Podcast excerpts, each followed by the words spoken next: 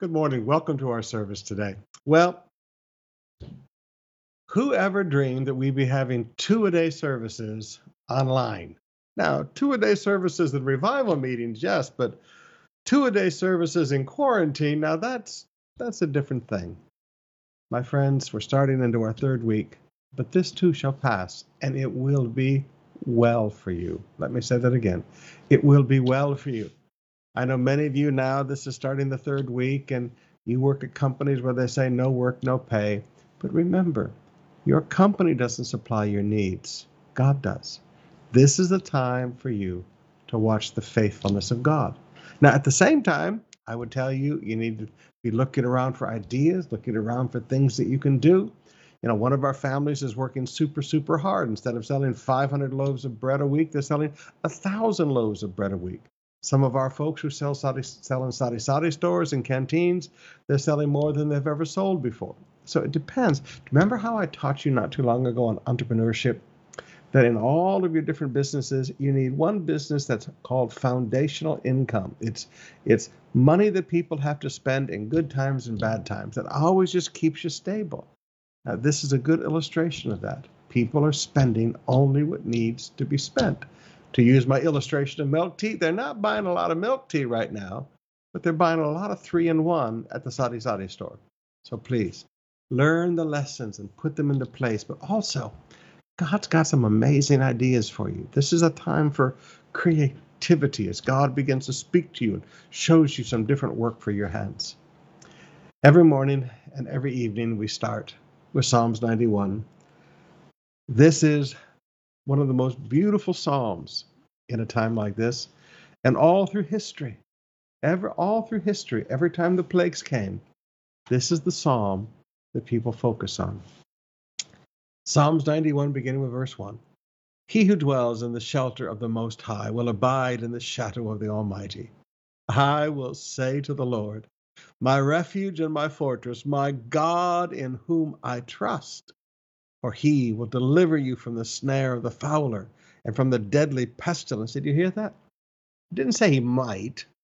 He said he will deliver you from the deadly pestilence. He will deliver you from the coronavirus. He will cover you with his pinions, and under his wings you will find refuge. I notice a lot of you have new cover photos for Facebook, Facebook with you're in between the wings of God. That's great. You will not fear or his faithfulness is a shield and a buckler. You will not fear the terror of the night, nor the arrow that flies by day, nor the pestilence that stalks in the darkness. You're not afraid of this thing, nor the destruction that wastes at noonday. A thousand may fall at your side, ten thousand at your right hand, but it will not come near you. You will only look with your eyes and see the recompense of the wicked. Because you have made the Lord your God your dwelling place, the Most High, who is my refuge, no evil, and I love this, no evil shall be allowed to befall you. No plague come near your tent. Coronavirus cannot come near your house. For he will command his angels concerning you to guard you in all your ways. On their hands they will bear you up, lest you strike your foot against a stone. You will tread on lion and adder, the young lion and serpent you will cr- trample under feet because he holds fast to me in love. It's all about relationship. I will deliver him. I will protect him because he knows my name. You know him. You know his character. You know his attributes. We're preaching about that every night for weeks now. When he calls to me, I will answer him. That's not a might. I will answer him. I will be with him in trouble. I will rescue him and honor him. And with long life, I will satisfy him and show him my salvation. Oh, beloved, God is with you today. You have nothing to fear. You do not need to be afraid. Fear. Fear is a magnet. Job said, What I feared came upon me. Don't be afraid of this thing. Put your faith in God. Put your faith in God. Know who He is. Put your faith in Him. This will pass. It will be well with you. All right, let's stand now. Remember, worship is not something that you spectate. Worship is something that you participate in. We're not spectators, we're participators. Stand with me and let's worship the Lord together. Ooh, yeah. The stakes may be but I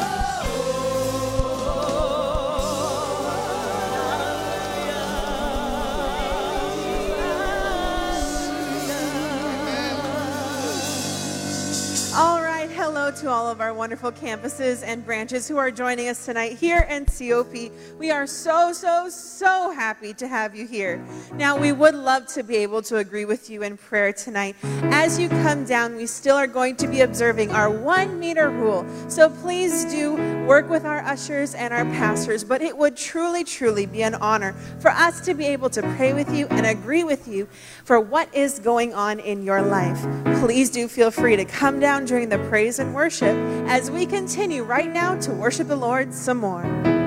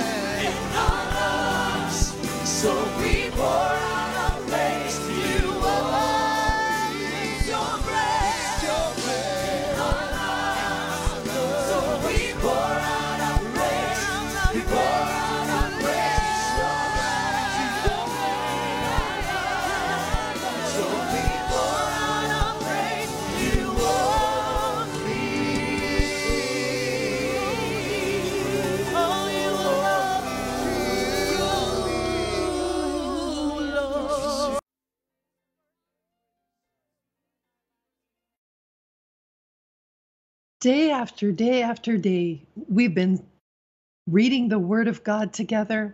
And every day we start with Psalm 91. We start in our morning devotions, in our evening services, in our Sunday service. We start with Psalm 91. And we have learned that under his wings we find refuge, that we're resting in the shadow of his wings.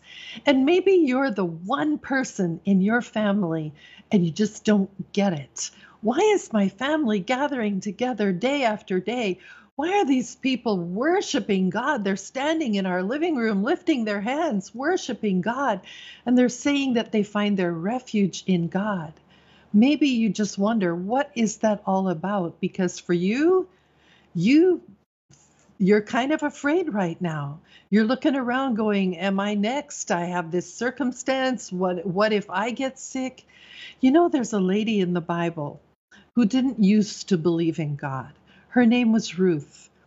And she was at a point in her life where she had, she just had not been believing in God, but she came with her mother-in-law to Israel when her mother-in-law was going back to Israel and she chose to believe in God. God her creator, God her maker, God her savior. And there's a scripture in the book of Ruth where someone is speaking to her. And in Ruth chapter 2, verse 12, it says, May you be richly rewarded by the Lord, the God of Israel, under whose wings you have come to take refuge. So if you are that one person sitting in that room and everybody else is worshiping, and you have not been a believer in God, you can be today. And you can be this person the scripture talks about. May you be richly rewarded by the Lord, the God of Israel, under whose wings you have come to take refuge. You see, when it comes to the Lord, you need to come to Him. You need to take refuge in Him. And right now, today, you can do that. And you can have a relationship with God as Savior of your life as well. If you will come to Him and say, Lord, I'm running to you. I want to take refuge under your wings as well. Lord, would you please cleanse me of all my sin, forgive me, and let me be your child? You know, He's real. That's exactly what He does. He's in the saving business. He will save you, redeem you, He will bring you to Himself, and you too can find refuge under His wings. If you're that person who really needs to turn to God, needs to choose to believe in God, come to Him as your Savior. Would you pray this prayer with me? Dear Lord Jesus, with all my heart, I turn to you. Lord, I want to come to you as Savior. I choose to believe in you. I choose to give my life to you. I ask you to forgive all my sins. I ask you to come into my heart and into my life. From this moment on, you are Lord of my life. I will find refuge under your wings, and you will shelter me and hold me and reward me with all of your great blessing. In Jesus' name, amen. If you've prayed that prayer today, then from your heart, then you are forgiven and you are now a child of God. Now you can stand up with us and lift your hands as we worship the Lord some more. Oh, we thank you, Lord. Love you, God. You are good. and Thank you. Lord Jesus, making a declaration over our Lord. You protect us. You shield us. You love us. Thank you, Lord, bringing us joy. Thank you for the strength, Lord God.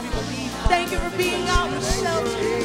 Thank you, Lord God, as we trust in name, Lord, you will do great wonders, Lord God, over us. Oh,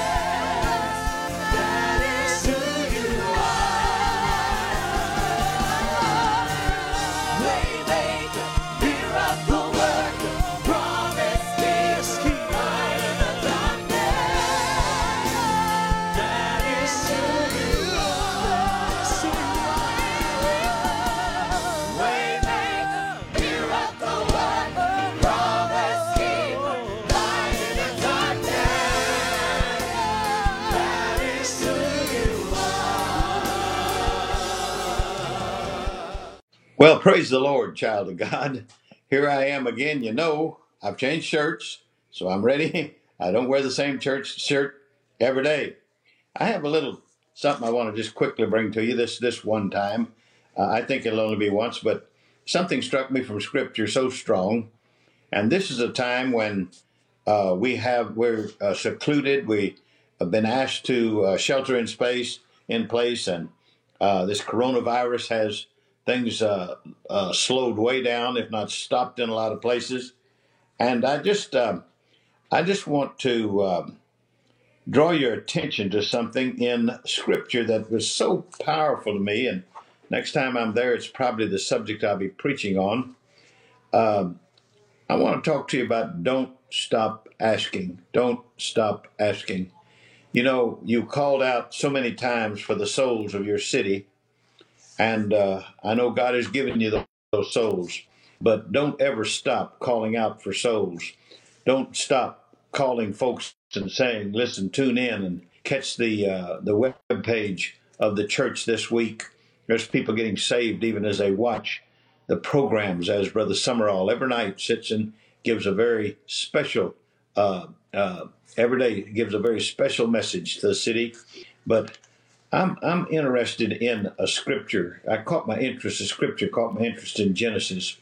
Did you know there was a man one time that when he stopped praying for a city, the whole city was lost?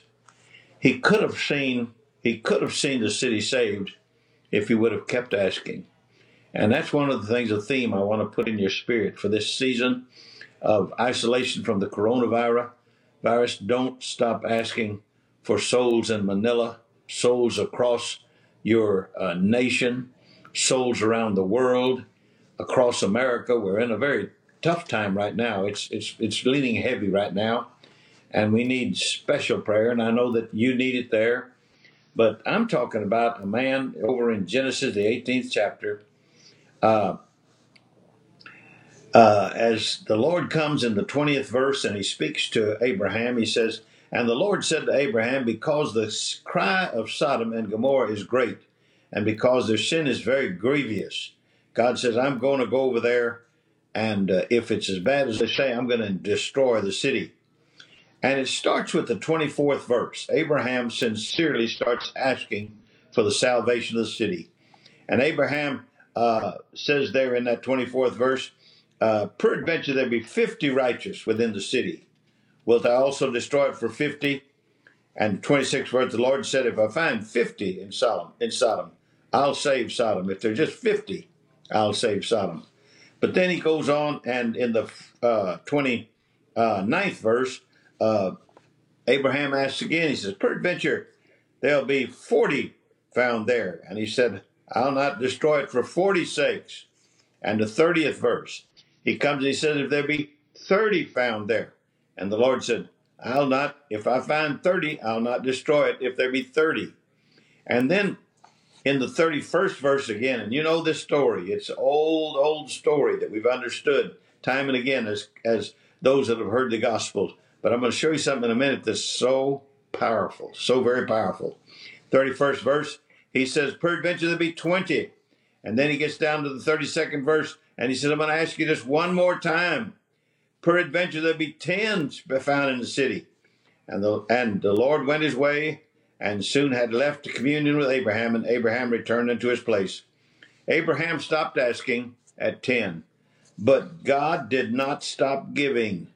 God went ahead and blessed because in that city, Genesis 19, 16, the Bible says, And while Lot lingered, the men laid hold upon his hand and upon the hand of his wife and the hand of his two daughters, and the Lord was merciful unto them and brought them forth and set them without the city.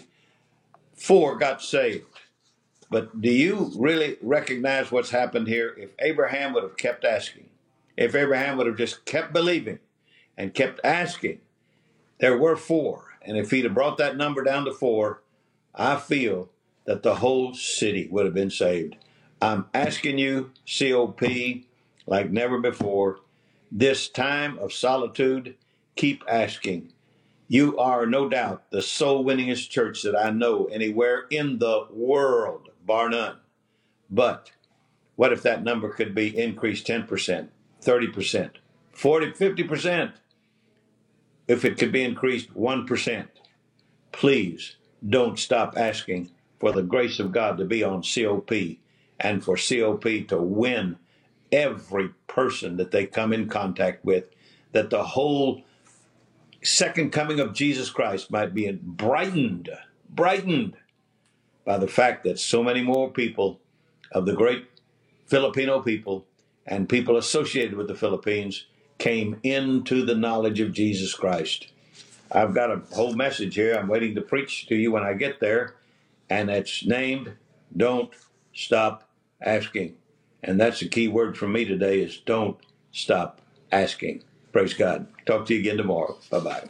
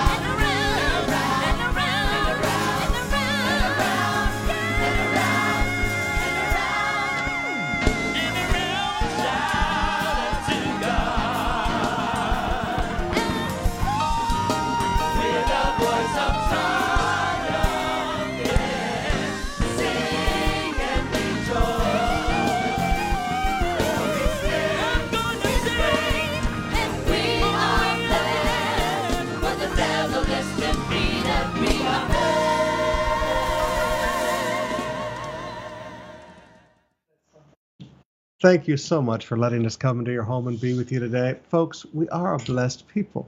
Now, right now, we're kind of quarantined at home, but I keep telling you this will pass and it will be well with you.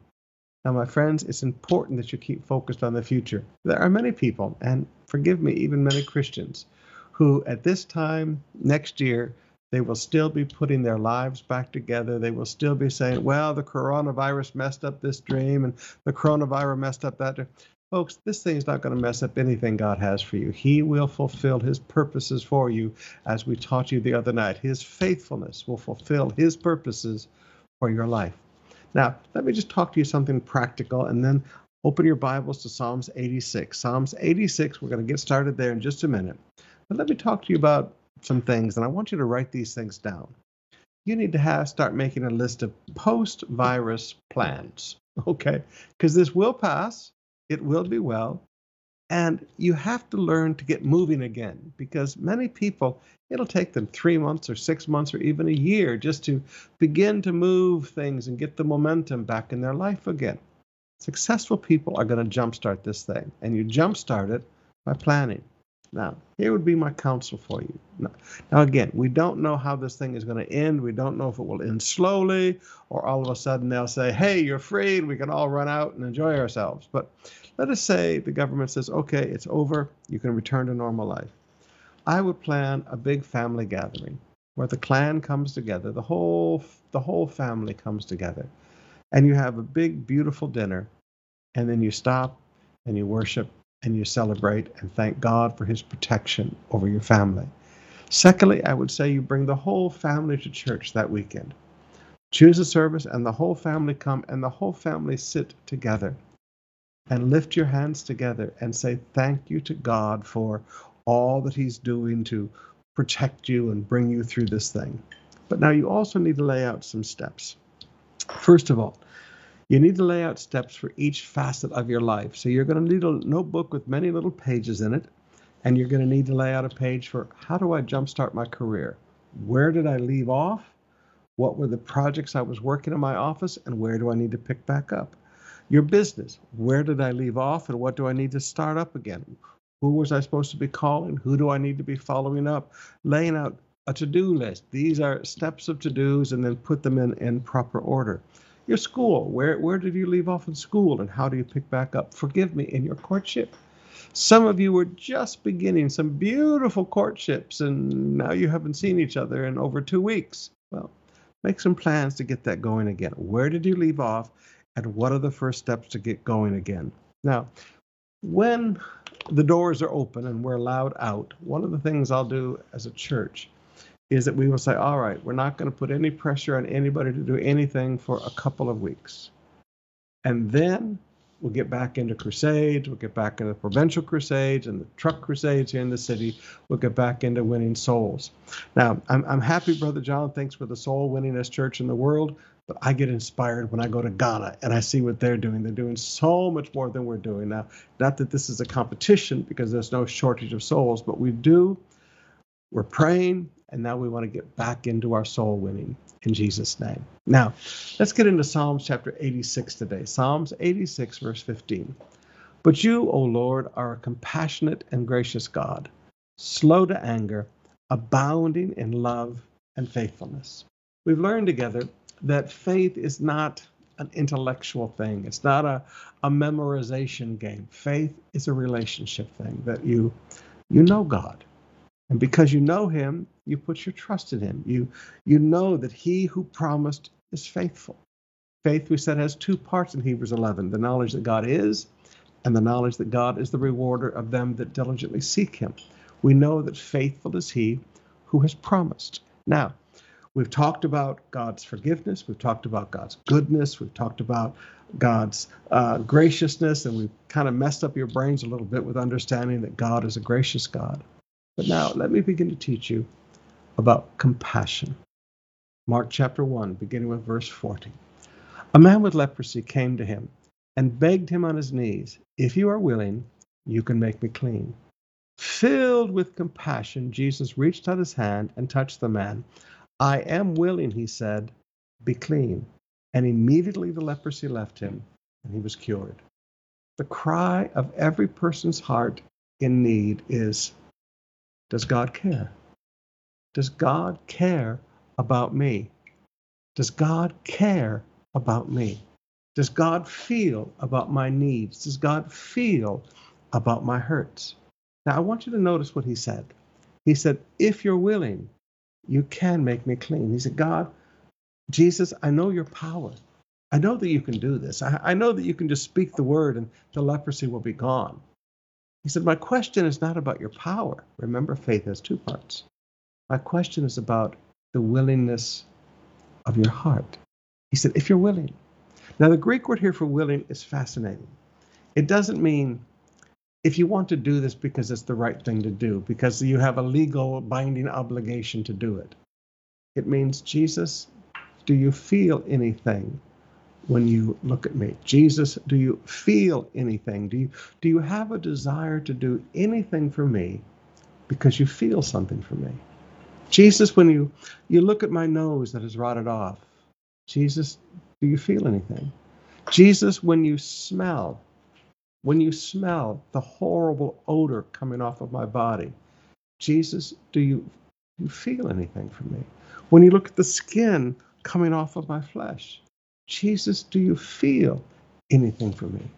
So, Jesus, if you have a desire to do something for me, a desire to heal me because you feel something, you, there's some empathy in your heart for me, Jesus, you have the ability to do this. The leper said, I just want to know do you feel anything? That's why verse 41 is so important. Filled with compassion, Jesus reached out his hand and touched the man. Filled with compassion. The Greek word there literally means it just flowed out of his innermost being. It just this huge, this huge emotion of compassion welled up within him. Filled with compassion, this, this tsunami of compassion came out of him. And Jesus reached out his hand and did the unthinkable he touched the man and said, I am willing, be clean. Now, couple of Sundays ago, and we still had services, we were practicing social distancing. Some people walked up to me after the service and said, Pastor, you should not have been laying hands on those people that came to you for prayer.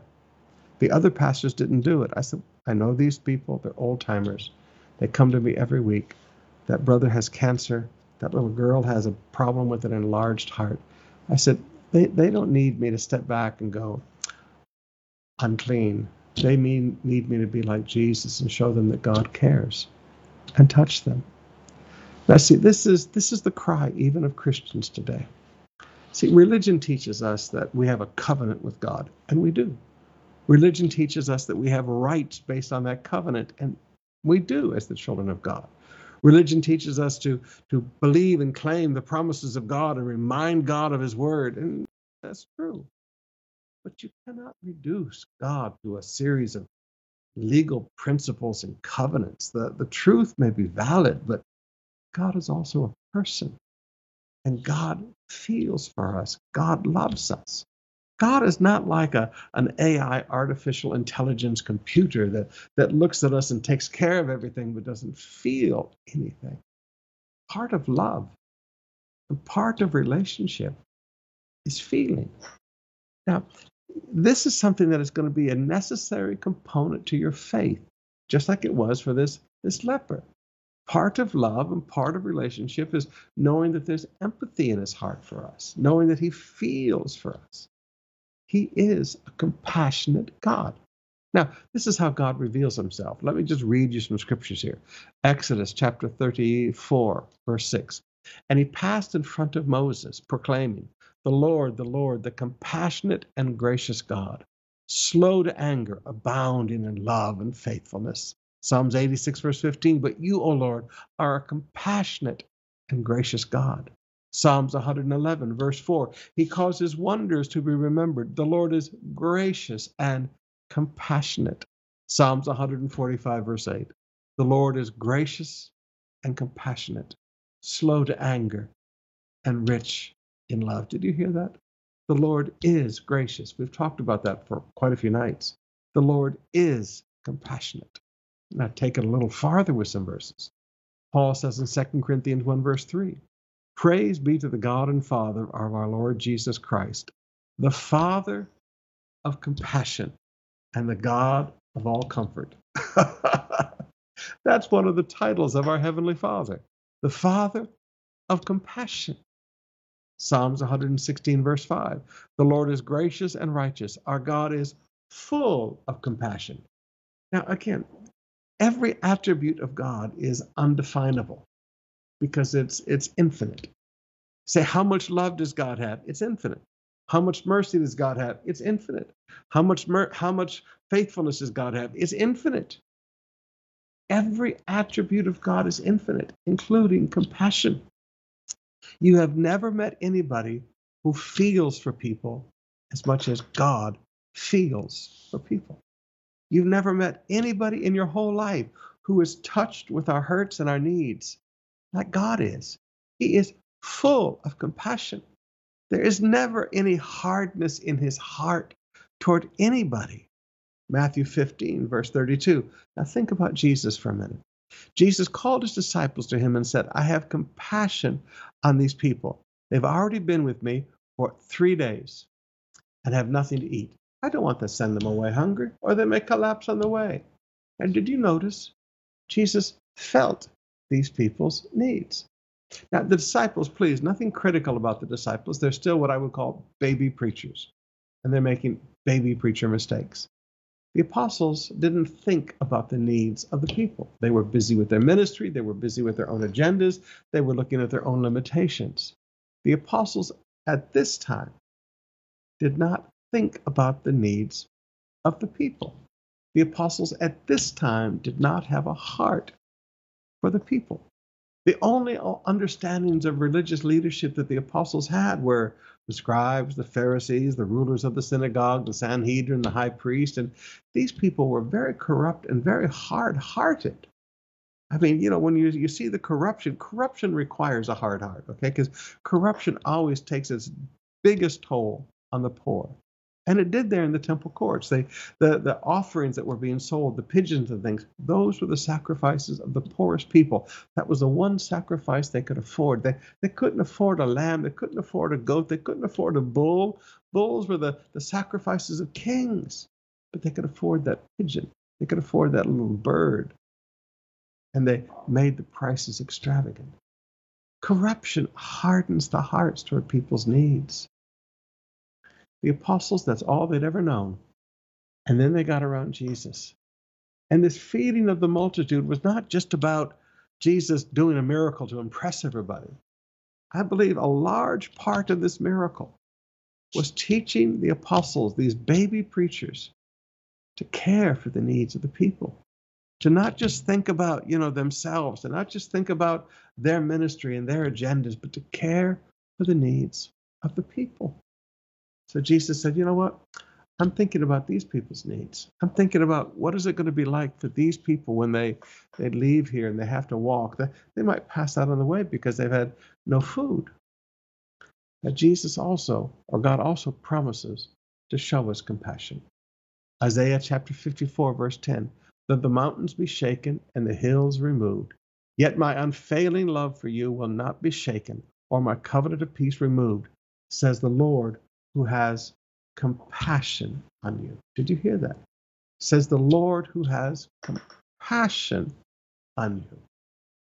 He said, Listen, though the economy may be shaken, though businesses may be removed, my unfailing love for you will not be shaken. God said, when this, while you're going through this coronavirus and when this thing is over, my, my love for you will not be shaken. My, my covenant of peace for you will not be removed. He said, and all through this thing, God says, I'm having compassion on you. When everything that can be shaken is being shaken around you, God says, I'm having compassion on you.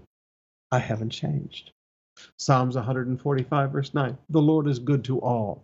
He has compassion on all he has made. He has compassion on the dogs. He has compassion on the chickens. He has compassion on the birds of the air, the fish of the sea. He has compassion on all he has made. Every aspect of God's creation, God feels for. That would include the trees and the flowers and the plants. He said, Listen, you know, Solomon wasn't clothed as beautifully as these. You, you think of all that God has created. You must understand his heart goes out to everything he has created. Deuteronomy 32, verse 26 The Lord will judge his people and have compassion on his servants when he sees their strength is gone and no one is left slave or free. If this thing continues a little longer, our strength is going to wane a little bit. For some people, their faith is going to grow a little weak. But with the faithless, he's faithful. And when we have grown weak, he says, when your strength is gone, he said, I don't stop having compassion on you. When your strength is gone, God says, I do not stop having compassion on you. Isaiah 49, verse 13. Shout for joy, O heavens, rejoice, O earth, burst into song, O mountains, for the Lord comforts his people and will have compassion on his afflicted ones. Right now, our whole being is afflicted by this virus. We can't go out. We're feeling trapped in our homes. We can't move forward with our careers and our jobs. We are afflicted by this virus. God says, I have compassion on the afflicted ones. Isaiah chapter 30, verse 18. I read you this the other night, and it just it blows my mind. Yet the Lord longs to be gracious to you. We talked about that the other night. That blows my mind. But then he continues. He rises to show you compassion. God rises. He, he stands up from his throne to show you compassion. Now, some people stand up when they're angry. Many years ago, there was a man in my office, and he was saying very bad things about one of our ECS members. And I didn't even realize I'd done it, but I hit my hands on the table and stood up and stared him down. And I didn't even realize I'd done it. I rose not to show compassion, I rose to show anger. And I've never forgotten that after I read this verse. He rises not to show anger, he gets up from his throne to show compassion. He rises. He, he sees us in our affliction. He sees us in our need. He sees us in our suffering. And he stands up off of his throne to show us compassion. I've heard many people say, well, Jesus stood when Stephen was stoned to death. He stood up from sitting at the right hand of the Father. He stood up to receive and honor the first martyr that came in. Eh, maybe. But Jesus also knew what that was like to suffer. because it had not been that long since he had suffered on the cross. It had not been that long since the skin had been ripped off of his back. And he saw a man who loved him being stoned to death, a very painful way to die. I believe Jesus stood to show him compassion. He stood to show this man compassion. Nehemiah chapter 9, verse 28. As soon as they were at rest, they again did what was evil in your sight. Then you abandoned them to the hand of their enemies so that they ruled over them. And when they cried out to you again, you heard from heaven, and in your compassion you delivered them time after time. Now, to understand what Nehemiah is talking there, there's a there's a reciting of the rise and fall of Israel and their sin in the book of Judges. Every time they sinned, they fell away from God. Other nations destroyed them. They cried out to God for mercy. God sent a judge, He sent a leader that brought them back up. And it was just like this roller coaster up and down. And Nehemiah, highlighting that, says, And in your compassion, you delivered them time after time. Some of you are listening to me this morning. Your family's Christian and you're, yeah, sort of Christian. you're up and down like a roller coaster. You're on fire and then you're cold as ice. You're on fire, then you're cold as ice. You you're holier than thou, and then you're zero holy. Okay, I mean, please, you you know who I'm talking to. But hear me today. There is still compassion for you. He'll deliver you time after time because of his compassion. One more verse this morning. Lamentations 3, verse 22 and 23. Because of the Lord's great love, we are not consumed, for his compassions never fail. I love that. New International Version. His compassions never fail. God never stops feeling for you. God never stops feeling the hurt that you are going through. They are new every morning. Great is your faithfulness. My friend, it's not difficult to pray when you know the character of God, when you know his faithfulness, when you know that he's a gracious God, when you know that he's a forgiving God, when you know that he's a loving God, when you know the character of who you're talking to. It's really easy to go see him. But too often in this world that we live in today, we we have this idea that God is like some big corporate CEO or God is like some big shot political leader or some some king of England that's distant and seated on a throne and surrounded and unapproachable. Back in the 80s, one of the greatest insults you could say about someone, back in the 80s, you would say he's unapproachable. And back in the 80s, one of the greatest compliments you could say about somebody is that they were approachable. Folks, you have never met anybody more approachable than God. You've never met anybody who loves you like God loves you, who will be gracious to you like God will be gracious to you, who will feel for you like God feels for you. Please, never pull your heart back from Him. Please Pray and seek his face. He's with you. Now, please let me pray for you today. Let me pray for you and all of your family. Father, in Jesus' name I come. Jesus, you said whatever we would ask in your name, the Father would do it. We ask in your name, Lord, that Psalms 91 be fulfilled in every family that follows you, that no sickness shall come near their home, that the angels will be given charge concerning those who have to go out and get food and work on the front lines, that the angels will stand between them and those viruses, and that virus shall not come near them. Those angels shall guard them. Father, you promised in your word that we would be delivered from this coronavirus. Let your good promises be fulfilled. Let your people see your compassion and your graciousness. Father, we've got a lot to pick up in our lives when this thing is finished. But we know that you will walk with us through this storm. And Lord, we know we're going to get to the other side. And we know when we get the other side, it's going to be well because your hand is going to be upon our lives and you're going to bless all the work of our hands. Father, Let fear be broken off of every family in Jesus' name. And let just a simple rest of faith, because they know who you are, flow into their hearts. In Jesus' name. Amen. My friends, we have a wonderful, wonderful, wonderful, wonderful God.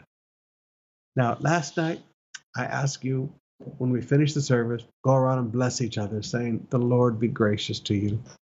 But tonight or this morning, either either time, I want to ask you to do two things. Double blessing. That you go around to every family member, lay hands on their shoulders, look them in the eyes, and say, May the Lord be gracious and compassionate to you in Jesus' name. Again, lay your hands on both shoulders and say, May the Lord be gracious and compassionate to you in Jesus' name. What a great blessing. God bless you. We'll see you tomorrow morning. We'll see you again tomorrow night as we pick up our twice a day, twice a day services. I never thought we'd be doing two a day services. Now, we've done daily services for four and a half years, but twice a day services? Wow. And we're in the middle of a lockdown. Please keep this spiritual lifeline going. We'll see you tomorrow morning.